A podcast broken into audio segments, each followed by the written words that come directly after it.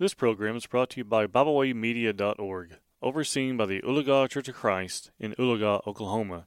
You're listening to Contending for the Crown with Kristen Rao. Hello, ladies, and welcome back to Contending for the Crown. I hope you are having a wonderful day. Today we are going to be continuing our study on our role as Christian soldiers.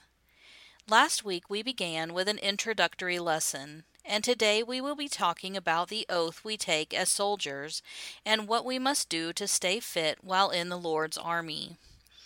Upon enlisting in the United States Armed Forces, each person enlisting in an armed force, whether a soldier, marine, sailor, airman, or Coast Guardsman, takes an oath of enlistment required by a federal statute. I, name of enlistee, do solemnly swear or affirm that I will support and defend the Constitution of the United States against all enemies, foreign and domestic, that I will bear true faith and allegiance to the same, and that I will obey the orders of the President of the United States and the orders of the officers appointed over me, according to regulations and the Uniform Code of Military Justice. So help me God.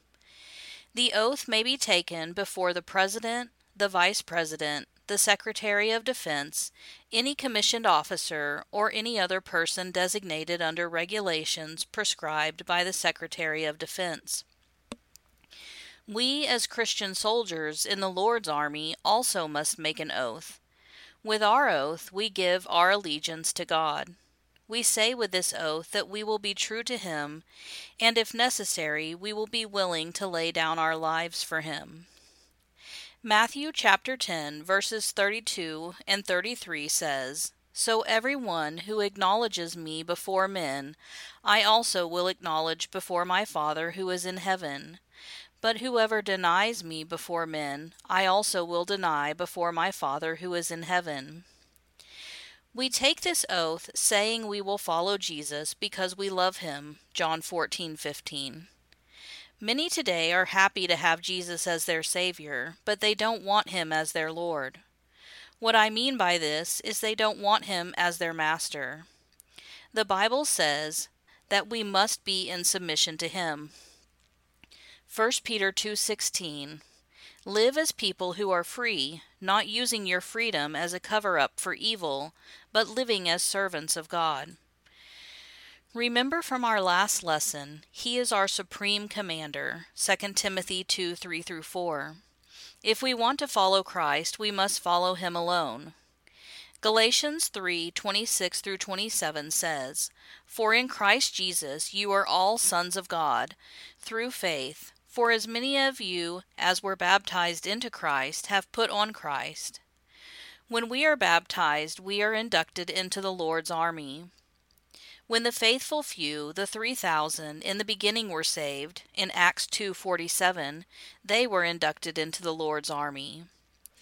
We must renounce all that we have to be in God's army. We may even have to give up our lives. Luke 14:33. So once we are in the army of the Lord, how do we keep ourselves fit?